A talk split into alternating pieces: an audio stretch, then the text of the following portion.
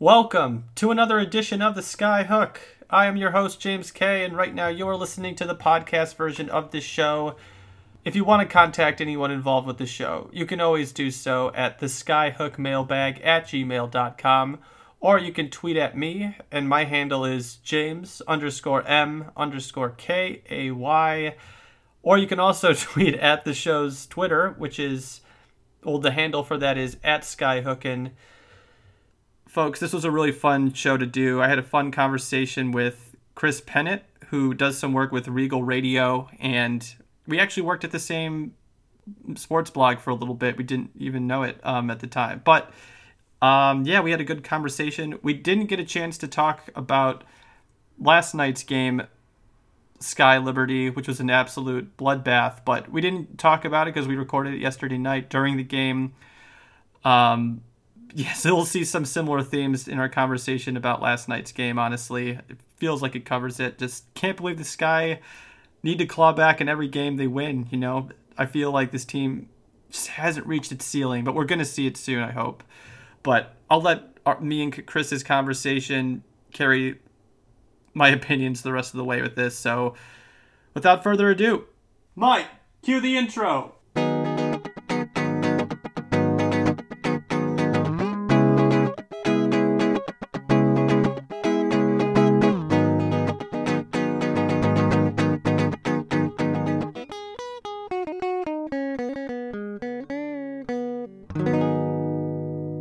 So, Chris, the Sky's bench all season, I mean, they've just been tearing it up. I mean, they are fourth in the league in bench points per game. And, I mean, they lead a balanced attack of, like, front court players that can bang down low, or just, like, they have those nifty guards that can attack the rim at any point.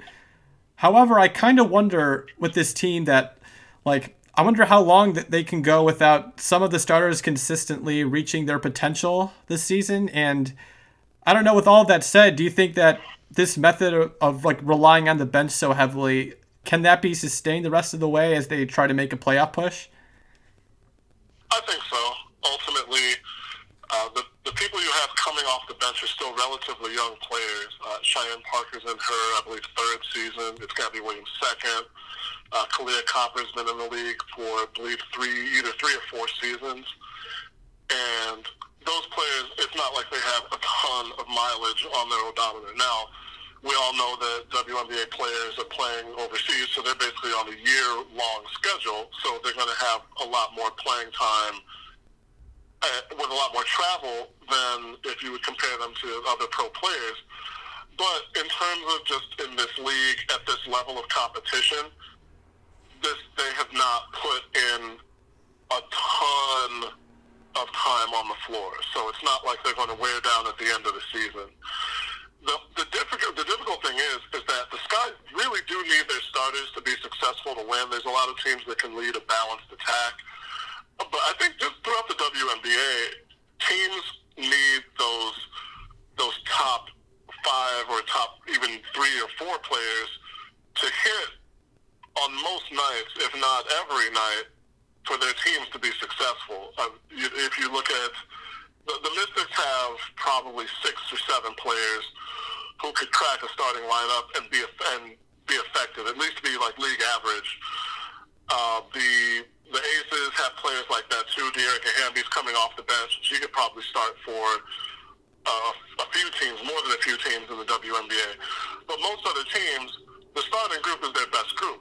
Now, Cheyenne Parker's been great for the Sky this year. She's cooled off somewhat after the first couple of months of the season where her advanced metrics were really good. Yeah. Kahleah Copper started to heat up the last couple of months just after getting more playing time, and that's probably just a result not only of her skills, but of Coach Wade seeing that she was doing well and putting her in the lineup to take advantage of her energy, her athleticism, and her defensive intensity. And then Gabby Williams is still kind of working through the growing pains of playing multiple different positions, but she's another player who, when she makes a great play, it's obvious how good she is. And then you have Jameer Faulkner coming back, and Katie Lou Samuelson finally getting a little bit of time, and Astou Ndour finally getting some time on the floor as well. But those aren't necessarily a starting group. So they're gonna mix with the starters that benches. But for the Sky, it really, the starters are what makes the team go. Vandersloot and Quigley and Dolson and Lavender and Diamond DeShields, that's what they need to be successful. The bench contributing is always great. But they beat the Fever, and the bench only scored, I think, 8 points a couple of weeks ago. So as good as the bench has played, and as much as they are a benefit to the team, it's going to be the starters that make the difference on if they get to the playoffs and where they end up in the playoff seating.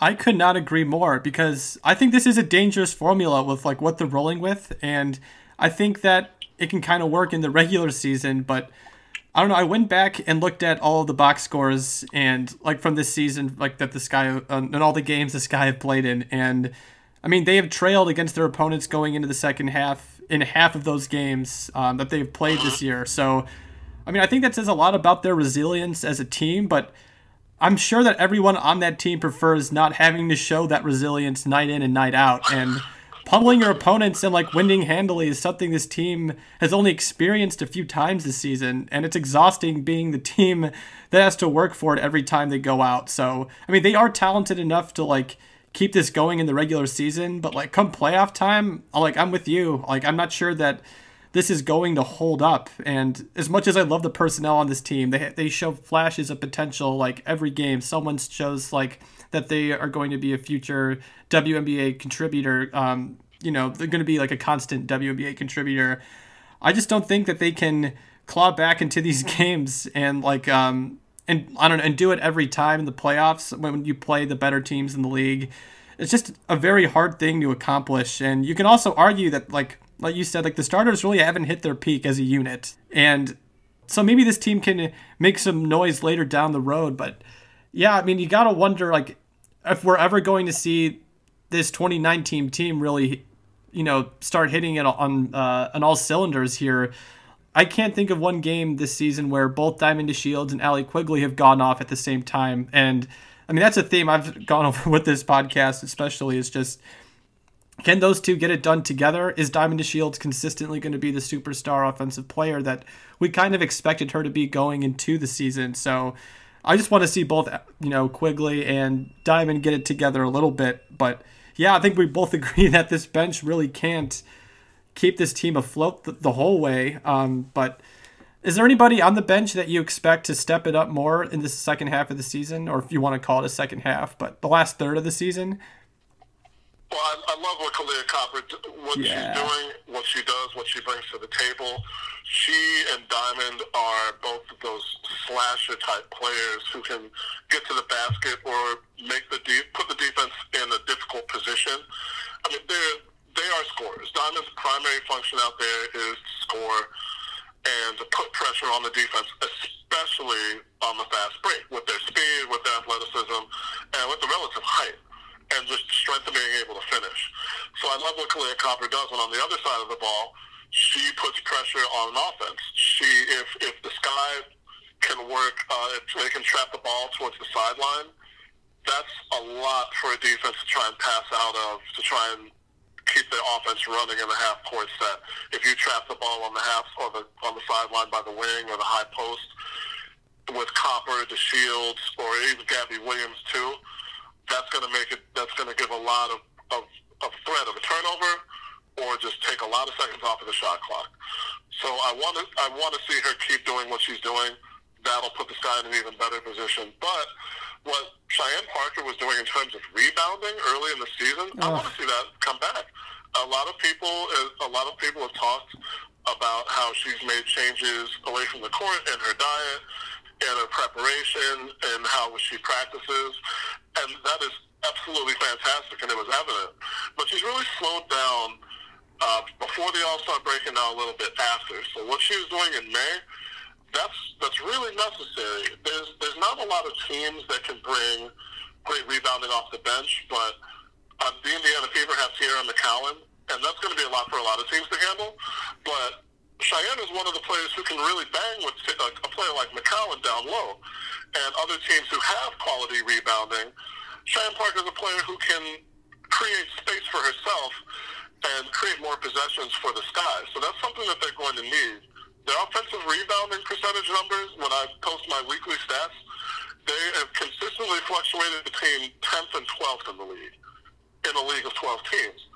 So if you have a player like Parker who can go to the offensive glass, and Jantel Lavender is another player like that too, but Cheyenne Parker is really key for generating those possessions, extra possessions, and one and dones on the defensive end. I agree. It's kind of funny, or not funny, but like one thing I noticed is that like when Cheyenne started to kind of trend downwards, like Jantel Lavender started to trend upwards in that respect, and like especially defensively, there was a while where like there was a point where the Sky just couldn't take away some of those inside buckets, and Cheyenne coming off of the bench, I mean, I think she was averaging 1.6 blocks per game at one point, while Steph and Jantel were like 0.6 and 0.8 respectively.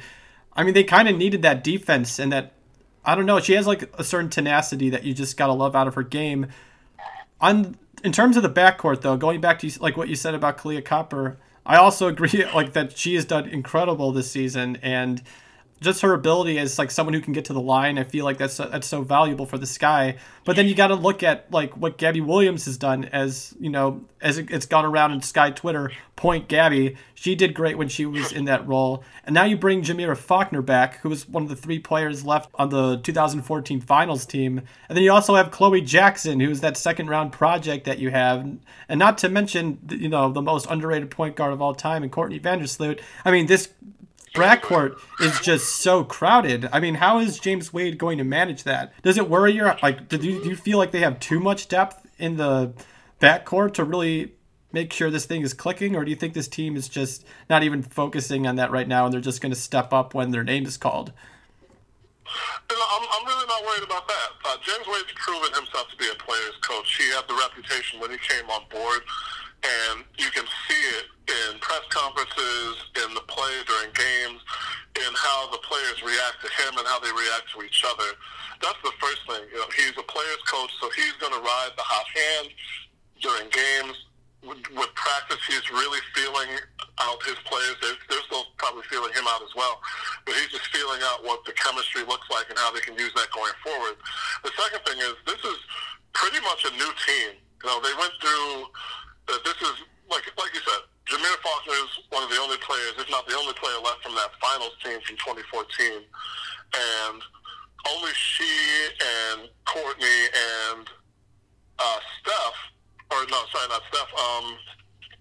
I think it's she and Allie and Courtney are left from the Mookie Chapman tenure. And so you have those 2 years with Amber Stocks, and now you have James Wade coming on with Katie Lou, with Gabby, and with the new players, the two rookies, and Diamond DeShields. This is basically a new team. And with new teams and figuring out things under a new coach and kind of a new chemistry and new rotation, you don't have that disease of more that gets to some teams that either get to the playoffs and miss the finals, or get to the finals or win a championship. The year after that they hit their first peak is really when you see what teams are made of in terms of chemistry and their commitment to focusing on getting to the top of their league. Who's asking for more playing time? Who wants a larger role in the offense? Things like that. So I don't think you're going to see something like that. Players are always going to be, especially in the WNBA where the pay is unfortunately much lower than it should be, players are always going to be looking for the best situation for them in terms of pay, and in terms of location, in terms of how they fit, things like that. But this team is still coming together. But that's the weird part of this. Isn't it, though? Like, the Sky's timeline right now. I mean, they have these group of veterans, and I kind of tweeted this out today in a conversation I had with the Sky Show Shy. It's impossible to say. But he said he was just talking about how he wants to see Katie Lou Samuelson in some of these games more. She just hasn't had that opportunity to really play expanded minutes. And, I mean, I just feel like there's like we have this veteran group, or not we, the Sky have a veteran group that wants to win now, but then there's these rookies that are still trying to get adjusted to the W. And I mean, it's weird because I just feel like you have the veterans in Jameera Faulkner and Sloot. You kind of have like those middle veterans, like middle tier veterans, or like who've only played a couple years, like Kahleah Copper and Gabby Williams. And then you have like the rookie and Chloe Jackson. It's just like a very it's a broad spectrum in terms of like what we can see from the front court this season. What I like about James Wade is that he is a great in-game coach, and he really, I mean, it feels like he's thinking about a new lineup every minute that passes by in these games, and I trust him with the personnel. Also, it's just you got to be able to like make sure everybody's happy, and it kind of seems like the rookies like Katie Lou and Chloe Jackson are just kind of just going to be sitting around or playing 5 minutes a game this season. But yeah, no, it's going to be interesting to see how he adjusts the lineups, or if he's going to just keep rolling with the bench mob, as Twitter has been quick to name the Sky Bench this year. But Chris, one thing that caught my attention after last week's episode that I did was an SI article on Vanderquigs and how they make the relationship work on and off the court. What caught my attention, though, during the piece was this excerpt that I saw. So this is what it said. They being Vanderquigs, they also have aligned their WNBA contracts. In 2019, they're on one-year deals, which they stress is not a sign they want to play anywhere but Chicago. They just want to maximize their options.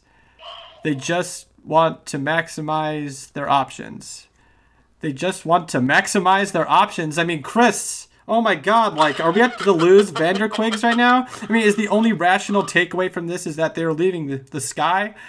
I mean, honestly, I can't imagine that. But crazier things have happened in sports. So just tell me, where is Vanderquigs going now that they, without no question, are bolting from Chicago and heading elsewhere after this season? All right, let's bring it back just a little bit. I read that article too, and it was great. Just overall, I've got to look that up because I want to give the author of that article some props. It was excellent to read about the courtship and about their time overseas and the difficulties that they both went through while they were in the beginning stages of their relationship.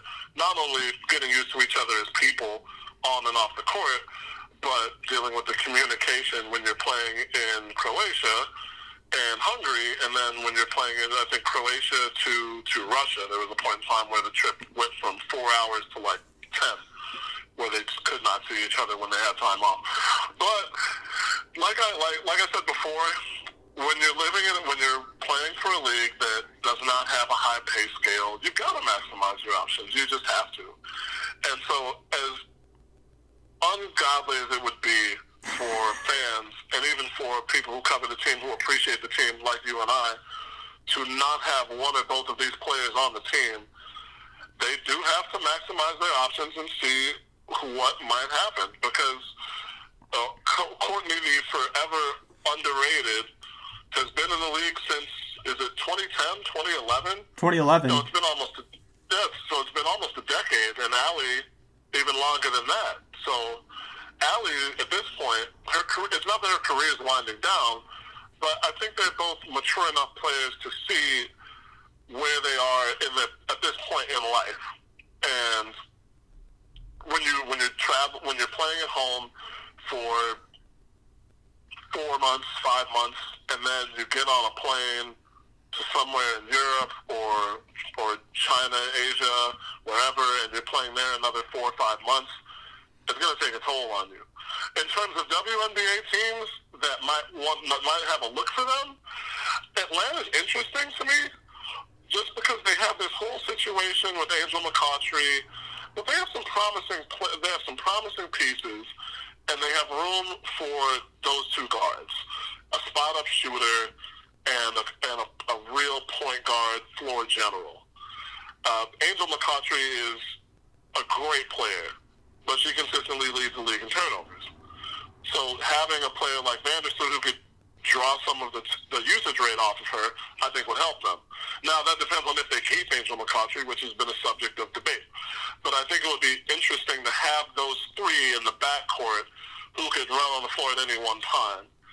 And the one thing for me is that it would be far from Courtney's family in Washington, so I don't know if it would go that way. But that would be an interesting team statistically. Seattle would be another one. They could kind of rotate Allie into a bench or a start. She could fluctuate between those two positions once Brianna Stewart comes back. Courtney might be in the same role playing behind Jewell Loyd and Jordan Canada, so I don't know exactly how that would work for her, because those are two players who are still developing their talents, and I don't think the Storm would want to. If they had Courtney Vandersloot, she would not get nearly as much playing time as she does now. It would probably be 15 minutes a night at most, and that would reduce her effectiveness. So I don't think that Seattle would be a great landing spot for her there. So it would really be between, I think, Atlanta, possibly just teams that are kind of trying to play for next season. So Atlanta, possibly Dallas, and maybe Seattle if they had to flip a coin, or if the two players really decided it, like, hey, this is where we want to go, the Storm would be an option. But let's be real. Chicago's the best place for it. It really is. Like, all jokes aside, and I'm sorry for that hyperbole at the beginning of this, I don't see a clear-cut fit for this tandem. Just get up and go without a lot of maneuvering from another team. And Atlanta was one of the teams I thought of for some reason, like, off the top of my head. And then the second one I thought was Indiana could be a fit just for one, like, just in terms of where they are statistically. Like, they aren't the best three-point shooting team, and they don't facilitate the ball as well as other teams in the league, but they also aren't really going to give up on Kelsey Mitchell and Erica Wheeler, or even like Tiffany Mitchell. Like, I feel like they're pretty secure where they're at there. So I don't actually want to entertain this thought, but I did come up with one crazy scenario in which I didn't really account for contracts and just thought about the fit and how it could be kind of interesting. That team is the Phoenix Mercury, where they could play small ball offense around Bonner and Griner, and they could just light up teams offensively. So the way I think this could work is that, like, Diana Taurasi and Allie Quigley would both free each other up, like, from, like, the suffocation on the perimeter that their opponents give them night to night, and just kind of having Sloot open up the floor with, you know, her all-time passing ability. I don't know. I feel like that would be a dream come true to have all those three players, and you can just. I think Diana would have to play the three. I mean, Allie Quigley's strong, but I think Diana could defer the three. It'd just be interesting to have all that shooting power, and then have the physical power of, like, DeWanna Bonner and Brittany Griner. I think that would be a really interesting team together. Just, again, not based on the contracts or anything, but just based on the fit, but also because of the limited window with Diana Taurasi, you know, and how Vanderquigs could maximize that window with their veteran presence. I mean, Allie is, I think, 33 and Courtney's 30. Maybe she's 31 now, but I think she's 30. So it's a crazy thought, but I think, like, Phoenix kind of has to think outside of the box a little bit with, you know, the GOAT getting up there in age, and maybe Quigley could also just step into that role once Diana, you know, is retired, and she could just be the 3-point marks woman that, you know, that Diana's been her whole career in Phoenix. So that would be a crazy one. I thought of Phoenix too, but I also think they're going to buy in with Jordan Canada and Jewell Loyd. I mean, that's a really fun backcourt that once Sue Bird, like, officially retires, you know, it's going to be cool to see Jordan Canada. I mean, she's just absolutely destroyed the Sky this season. Like, I don't know if you've watched all three of the Seattle Sky games, but, oh my God, Jordan Canada's defense against Sloot is just impossible. Like, I don't know how Sloot was able to do anything against Seattle, just because Jordan Canada was just an absolute monster. But yeah, hey, Courtney and Allie, don't leave Chicago, because that's clearly the best fit, and that's totally my unbiased opinion that I'm just going to roll with for now. But now that we are, like, past the All-Star game, we can finally get back to our weekly relevant stat segment that we do on the show. So it will only feature two matchups this week, but they are pretty substantial, because they're going up against, they being the Sky, are going up against the Aces and Sparks this upcoming week. So what Chris and I are going to do is give one relevant stat heading into each matchup and who we think is going to win that matchup. So, Chris, what is your relevant stat heading into the Sky's game on Friday against the Aces? I was going to be a wag and say road winning percentage, since the Sky are 1-4 against the West on the road. But I'm going to be more true to the format. When Liz Cambage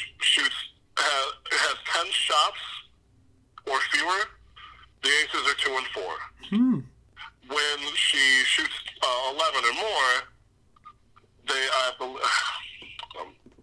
I think they are either 10 and 4 or 11 and 4. They're 10 and 7 overall. I mean, there's been a couple of games where she didn't play, but they're at a 333 winning percentage when she only has 10 shots or less than 10 shots. One of those games was actually the game that the Sky lost. Yeah. But they did fairly well at limiting her touches. They just had trouble with Dearica Hamby, as every team has trouble with Dearica Hamby. So you really want to make sure that they don't get easy baskets. And one interesting thing that I found in terms of shooting defense, the Sky are pretty good at limiting opponents' efficiency really close to the basket. They give up a lot of shots within 5 feet, but the opponent's shooting percentage, I think, is the best in the league at that distance. They give up either the most shots or the second most shots, but they have the best shooting, defensive shooting percentage in that area. So you want to limit Liz Cambage because she's getting a little bit more demanding of the ball, which is good. The Aces need that. I was surprised that she wasn't doing that earlier in the season. And you have to slow down A'ja Wilson, obviously, and then turn them into a jump shooting team. That's going to be your best bet for success. If they get easy baskets, if A'ja Wilson can get to and below the free throw line, it's really tough to stop Las Vegas. If you put them on the perimeter, you're going to have a better chance of success. And even then, the Aces are just so good. I mean, Kayla McBride, I can't get enough of Kayla McBride. She's so good. Pure shooter. Absolute pure shooter. But I agree. I mean, I think we've seen a trend in the Sky season that, and you have to really credit James Wade for this. And I've mentioned this point a couple times in the previous shows, but the Sky are just really good at limiting the stars from going off. I mean, they do best when they stop those, those stars from really going off. Like Jonquel Jones, that when the Sky went against Connecticut, in the first matchup, I think she only took 9 or 11 shots. And you can look back at Dewana Bonner's stats too, and it's just not letting stars explode, and that's something that the Sky really do well with. And I do think that the front court isn't as there wasn't that many changes besides Jantel Lavender in the offseason with what they did in the front court. So defensively, they're using kind of the same players. They're just James Wade's maximizing all of their abilities on defense. So yeah, no, I mean being able to limit Liz Cambage is going to be huge. She is someone that, the Aces have 2 of the 6 players last year who were averaging 20 points per game. And that's, they've declined, but they still, A'ja Wilson and Liz Cambage can go off for 20 points at any point in a game. So, yeah, no, I agree. I think that, limiting Liz Cambage is going to be huge. I mean, it's for every team, limiting Liz Cambage is going to be a big problem. The only time that you can really stop Liz Cambage is if she waves off Kayla McBride and starts playing, tries to play point guard like she did in the All-Star game. But my key stat for this game. Oh yeah, what were you going to say? Another thing about Cambage, the Las Vegas defense is always tough. Yeah, and Sky one of the best offensive teams in the league, but they're going to have to find creative ways to score, and they're going to have to do something that they don't typically do, which is get to the free throw line. Defensively with Liz Cambage, you and I and everybody who watches the league on a regular basis knows that she can get frustrated. So if you can frustrate her with fouls, if you can get her into a compromising position in the paint and get her into foul trouble, or if the Sky can defend her well enough so that she starts asking for calls, it's not that she's going to turn off completely. We've seen that where she'll have a tough first half or a tough first quarter and then get into the flow of the game. But that's something that can work to their favor. If you get a player like Liz out of joint, then they'll have some success. Sorry, go ahead. Yeah, no, I agree with everything you just said. My key stat for this game, though, is that the Aces are allowing the third most points per game to opposing bench players this season.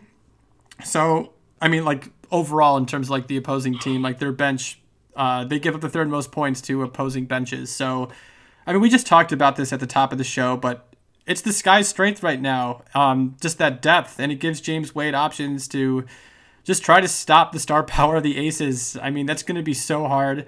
And the Sky held their own against the Aces last time out, but they only played four of their bench players due to injuries and DNPs. And I think Astou Ndour was in Europe at that point.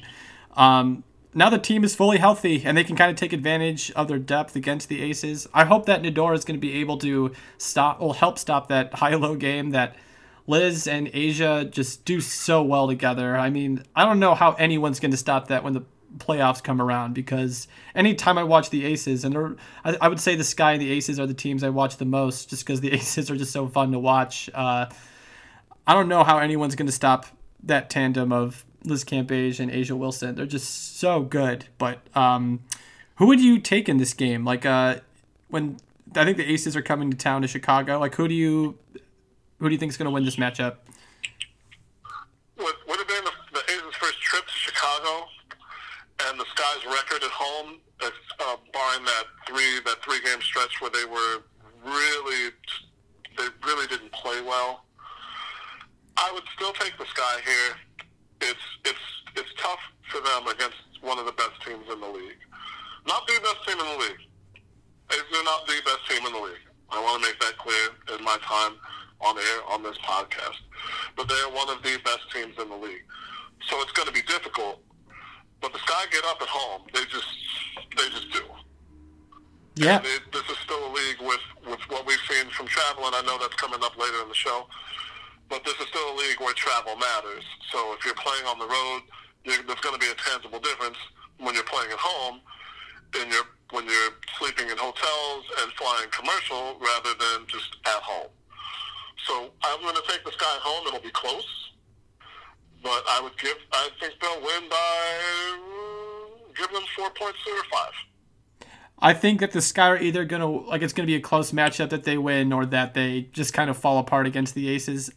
I love Skytown, but I'm just not betting against the Aces this season. I'm with you. I honestly think that the Mystics and Aces are just shoo-in teams to make the finals. I know that's not a hot take. In fact, that's a pretty cold take. But anything can change, and anything can change down the road and everything. But right now, I got to ride with the Aces. I'm so impressed with that team that, like, is doing, and how Lambeer has been able to, like, really coach A'ja Wilson and, like, connect with Liz Cambage. But you're right. I mean, the Sky are just a tremendous team at home, and all of their woes have come on the road mostly. So I think it could be a close one, but I can't bet against the Aces right now. They're just so good. What is your second relevant stat with this Sky set to face the Sparks later on this week? Well, this is difficult because the Sparks, looking at their record, they are one of, if not the hottest team in the league right now. They've won 6 of their last 7. Candace Parker's back with the team, but I'm a defensive-minded person, so I got to go back to defense. And Nico Ogumike, I think I screwed that up. I apologize. But Nico Ogumike is one of the best players in the league. She's the best statistical player on the team right now. Candace is still working her way back from her time off. And when she shoots, she has 13 field goal attempts or less. Los Angeles is 4-5. So right now, they're 13-8. So again, as it was with Liz Cambage, if you limit one of their best players, then you're going to have a better chance. Now in this, it's even more pronounced because, so yeah, and it was great because I checked this. So Namika Ogumike, best player on the Sparks, unquestioned by far. Even you have 6 players averaging in double figures, but when you put up 16 and nearly 10 rebounds a night with almost 2 assists, 2 steals, and shooting almost 50% from the field, 83% from the line, that's a complete player. Candace Parker is a Hall of Famer, but she's still working her way back into the rotation. Chelsea Gray is a good player as well, but she's not a player that you look at with that you orient your defense around. So Nanika is just that type of player that you have to limit. And so if you limit her touches, if you play good enough defense where she doesn't get to the free throw line a lot, she only, according to the stats that I've got, she only shoots three free throws per game. But if you keep her off the line, and if you keep her touches, and you limit her touches, you're going to have a better chance of success. And in this instance with the Sparks, it's not like the Aces where you have to pick your poison. If you shut down this one player, you're going to have a much better chance. When they went out to Los Angeles, they did not do that. Yeah, no, totally. I mean, I'm still trying to recover from the point that you said that Candace Parker isn't the best player on the Sparks. I know you're talking about statistics, but just this year. Of course. No, I hear you. Still trying to shake that one off, though. Oh, my God. No, I agree with you. I mean, she has been great for the Sparks this season, and, I mean, she is the key. I just think that anytime... I think just that Candace Parker is just really starting to get it going now, and that I always think that she's going to be the key, no matter like whatever whatever her condition of health is. But no, I agree with everything that you said. I just think that you said you're a defensive minded guy. I mean, that kind of goes into what I was saying for my relevant stat, and it's that the Sparks are the worst 3-point shooting team in the W as of right now, and the Sky are the second best. But also that LA's opponents also shoot 14% better when they when LA loses compared to when they win. So I do think it all comes down to stopping the Sky on the perimeter. I mean, all it takes is one Allie Quigley game to just destroy a team, and the Sparks are kind of vulnerable in this area, not being able to shut down those type of players. And I mean, that has to be on Derek Fisher's mind as we head into this one. I mean, who do you think wins this one, though? Like, Sparks, Sky? Because I think it could be close, but I kind of, part of me kind of feels like it's in the Sparks' hands. But what do you think? I have the same feeling, unfortunately. When the only other game during the season was a 20-plus point blowout, it's hard to shake that off. Stephanie Dolson went scoreless in that game, and she got into foul trouble, which is a bit troubling. So I want to see if James Wade switches the lineup around. We gave Cheyenne Parker a lot of time, and she played relatively well. She only had 6 points on 11 shots, but she got 11 rebounds. So it'll be interesting to see if he starts Cheyenne over Steph, since she obviously had a difficult time last time. But I do have to go with the Sparks on this one. Candace has had more run time since then, and they're really rounding into their true form. I can't give a score, but I think this one might have a bit wider of a margin. I wouldn't be surprised if the Sparks win by 10 or at least 8. Now, if the Sky do win, it's going to come from that offense, and it'll probably be a shootout. And then if they can shut down Danica, fine. If they can't, it'll be a shootout and take your chance and see if we can just score more points than they can put up before 40 minutes have elapsed. But it would probably be a 2-point, 3-point game if the Sky win. Yeah, I do think if the Sky do win, they're going to score like 90 to 100 points. And they've shown that they can do that this season, you know? Like, I think that's definitely possible, but the first Sparks game I ever saw was one where Candace Parker just did everything on both sides of the ball, and I talked about this with Chris Kwasinski a couple weeks back, but she almost, they were blowing out the Sky so much that she almost dunked it. She didn't at the end. She yelled out nah in terms of not risking it, but if she gets back to peak Candace form, even 90% of Candace Parker is better than most players in the league. It's just going to be hard for Chicago to win this one. I could see this being a slugfest, though. It would be really maybe this can be the game where Diamond really just has a breakout performance against Candace Parker. I mean, I know she's not someone that needs extra motivation, but maybe going up against one of the greatest basketball players of all time in Candace Parker, maybe that can make her take it up a notch and just have one of those games where, the young rising superstar goes up against, again, one of the greatest WNBA players of all time, really basketball players of all time, just absolutely blown away anytime I see Candace Parker play. I mean, if the Sky are going to score 90 to 100 points, like I just said, I do think that Diamond kind of needs to score 20 to 25 points in this game, and I think that she's fully capable of doing that. But if the Sky are going to win, they're going to need that from her, and that's going to be kind of interesting as we move forward from this too. It's just, is she going to be able to take over games against some of the best teams in the league? And I guess we're going to see it. And that's kind of the thing about this Sky team, right? Is that they, one night they will blow out Connecticut like we saw a couple weeks back, and then the next night they will kind of fall apart like we've seen against the Mystics with them this season. They just don't find ways to put it all together against some of the upper echelon teams in the league, and that's why I don't feel great about the Sky going into this one, because I mean the Sparks are hot, we've talked about that, and I mean this could be an interesting playoff preview that we have set here against the Sparks. I think that the Sky and Sparks are the 4 and 5 spots in the standings right now, respectively. So yeah, it's going to be interesting. I hope that we'll see something from just the offense. I feel like the defense has kind of reached its peak, or we know what we're getting from the defense. I just think that we don't know what we're going to get from the offense, and against a hot Sparks team, who knows? I think that's why I don't feel great about the Sky in this matchup, and that's why I kind of think the Sparks could pull away with this one, just with Candace kind of getting back to her form. But yeah, I do think this is going to be a cool playoff preview. I mean, Sparks Sky, I mean, I'd be game to see that in the first round. Maybe James Wade and co wouldn't want to, just because of how, you know, that's a veteran team they're going up against. But right, and you know, neither of those teams wants to be in that single elimination round, either of those rounds. Yeah, no, 100%. So I want to talk to you about this next thing. So last week, I rambled about how Cathy Engelbert might have missed an opportunity in not coming out with a statement about, you know, how playing in travel conditions are at the top of her priorities, and this just happened right after Connecticut and Connecticut Sun versus the Chicago Sky. You know, the Sky had a 10-hour traveling delay, and a lot of the players didn't get in until 4:45 a.m. So I guess I just wanted to ask you, because I really haven't had a chance to bounce this off anyone.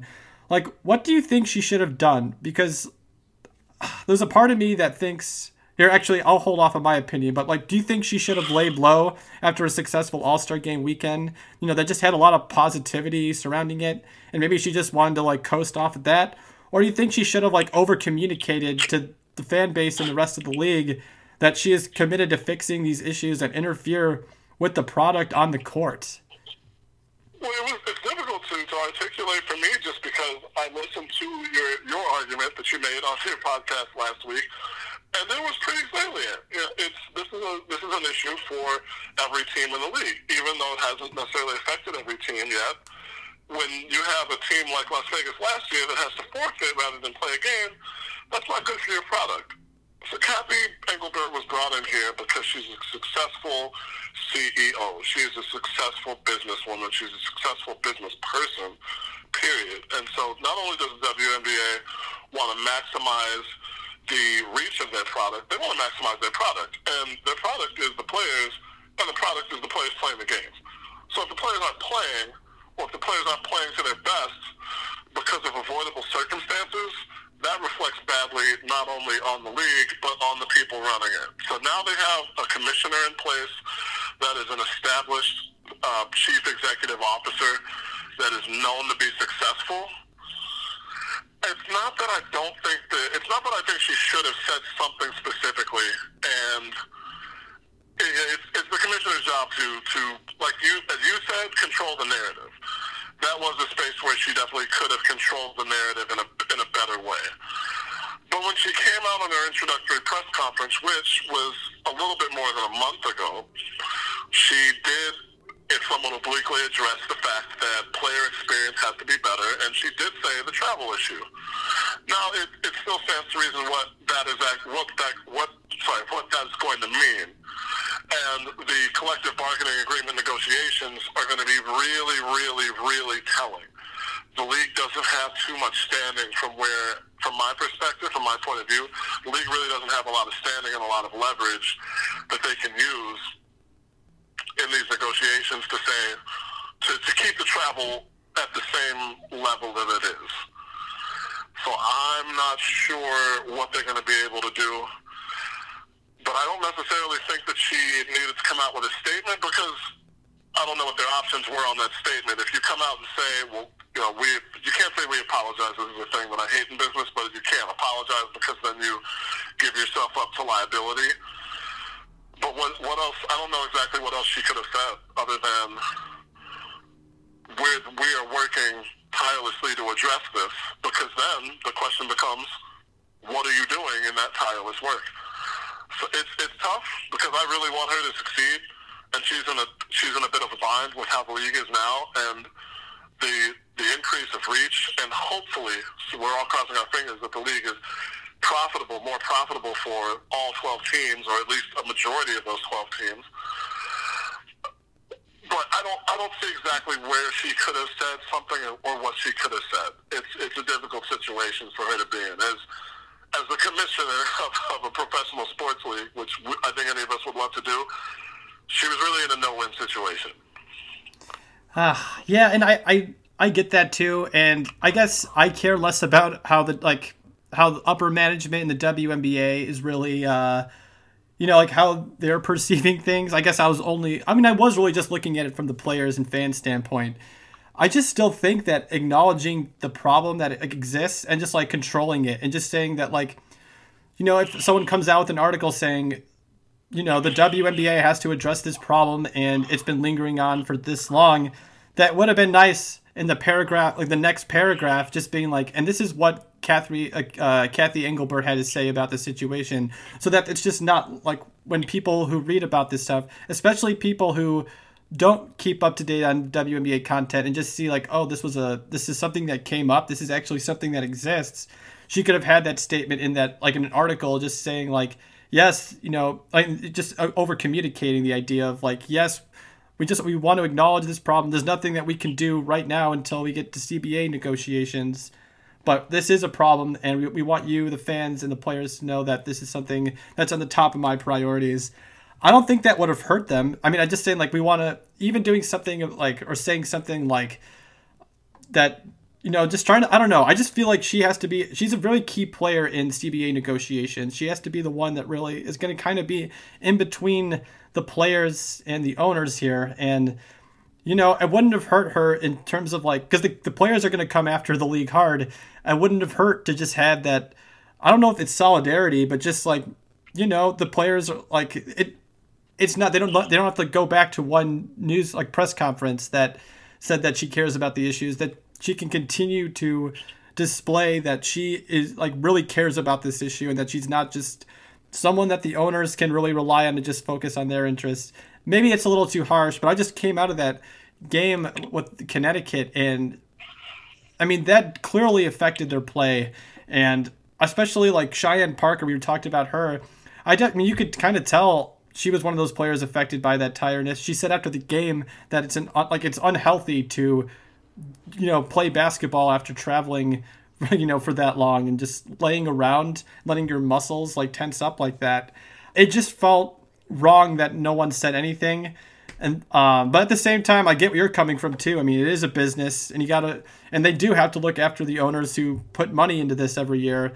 So I get it, but at the same time, it just felt weird that nothing was said, and there was nothing from anyone in the league about it. But I just felt it was a missed opportunity, not she should. I guess it's not even that she should have said it, I guess, but it just felt like a missed opportunity, and stopping the tension between the players and owners, because I just worry about what CBA negotiations are going to look like. It just seems like it could go sour pretty quick.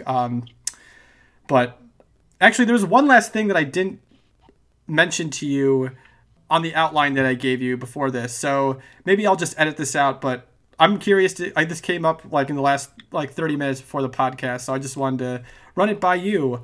So the WNBA trade deadline didn't really feature a ton of moves, and I mean, I feel a lot of that can be attributed to a lot of teams just being set where they are. But on the other side of this, though, a big part of the fan experience is tracking these transactions and hoping to see big unexpected moves. Do you feel just in terms of the overall spectrum of the WNBA where we're at, do you feel the WNBA does the WNBA suffer by the fans not being able to engage in trade rumor discussions, or trade rumor mill discussions? Well, I think that's a byproduct of when leagues get to the point of where they can afford to work that into their main methods of building rosters. Yeah, and that's the case for that's the case mainly baseball is still the really big summer rumor mill, and when it comes to trades like the free agency deadline. And somewhat in the NBA input in that basketball league, but it's not a thing that really happens too much in the NHL. It happens to some degree, but you don't see it happen too much. And even over the off season, restricted free agency contracts or restricted free agency offer sheets aren't really a big thing in the NHL. I was talking to a friend of mine who knows more about it, and watching a couple videos. In the NHL, there's a weird gentleman's agreement that RFAs pretty much stay put. That's only been transgressed, I think, very recently, either this year or just up until last year. And those are leagues who have a ton of history with the NHL. It goes back further than even the NFL or NBA. So not having a big trade rumor mill or a lot of grist for the fans to ooh and ah over.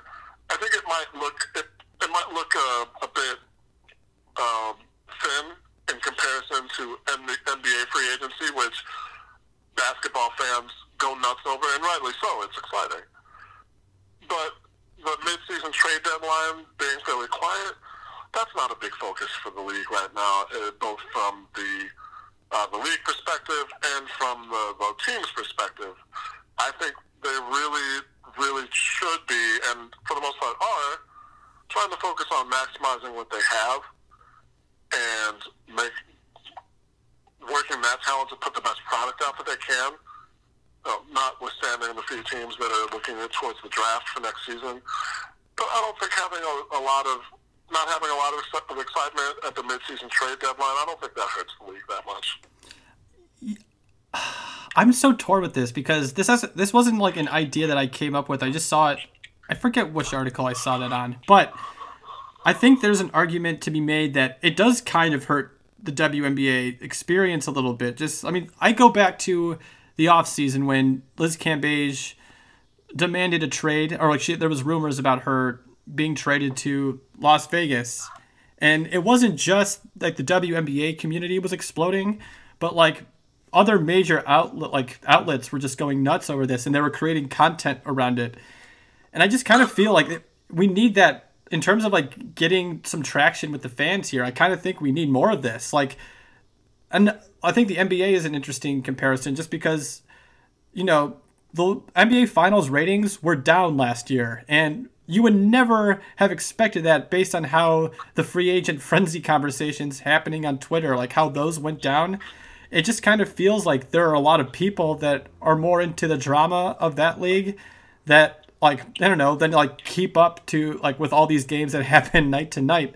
And the WNBA is kind of like the opposite of that, where we tend to focus on what's happening on the court, and there's not really a ton of outside noise that's like positive with the league. Like, the outside noise, I feel like, kind of comes with the negative things about the WNBA, about how its lack of marketing, how the website's dysfunctional, all the negative things that are like that surround the league. I mean, equal pay is a huge problem, and the revenue sharing. So a part of me feels like, man, it would be so cool to just have like kind of have some discussion like circulating around. I mean, going back to like I mentioned Brian or the Sky Show Shy, he mentioned something about he had a poll up that said, are we going to even see one trade this year? Are we going to see no trades? And I think the poll ended with their people voting on they thought there would only be no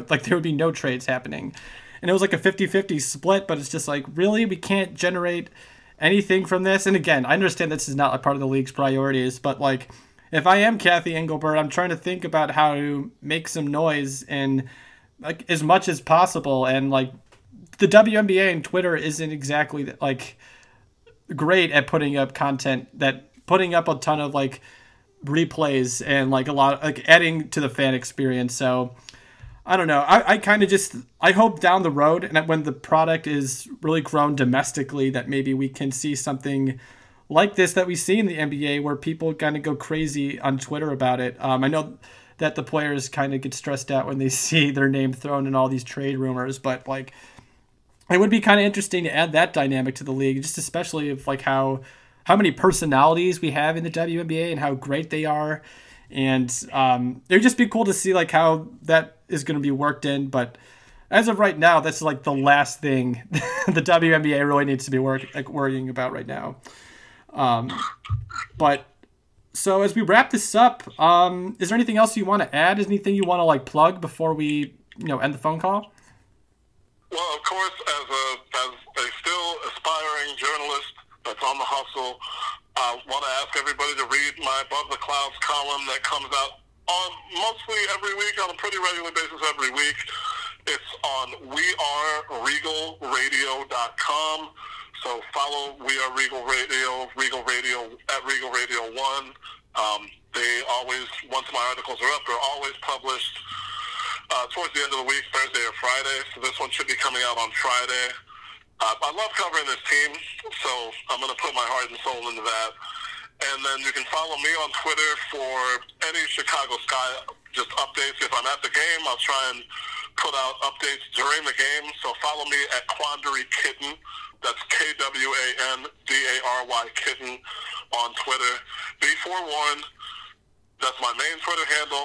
So you're going to get a lot of tweets about how the president's an idiot and how the government is doing things horribly. But you're also going to get a lot of Chicago Sky content, too. And then, you know, as we've been in this melting pot this season, just follow everybody. Like you mentioned, the Sky Show Shy.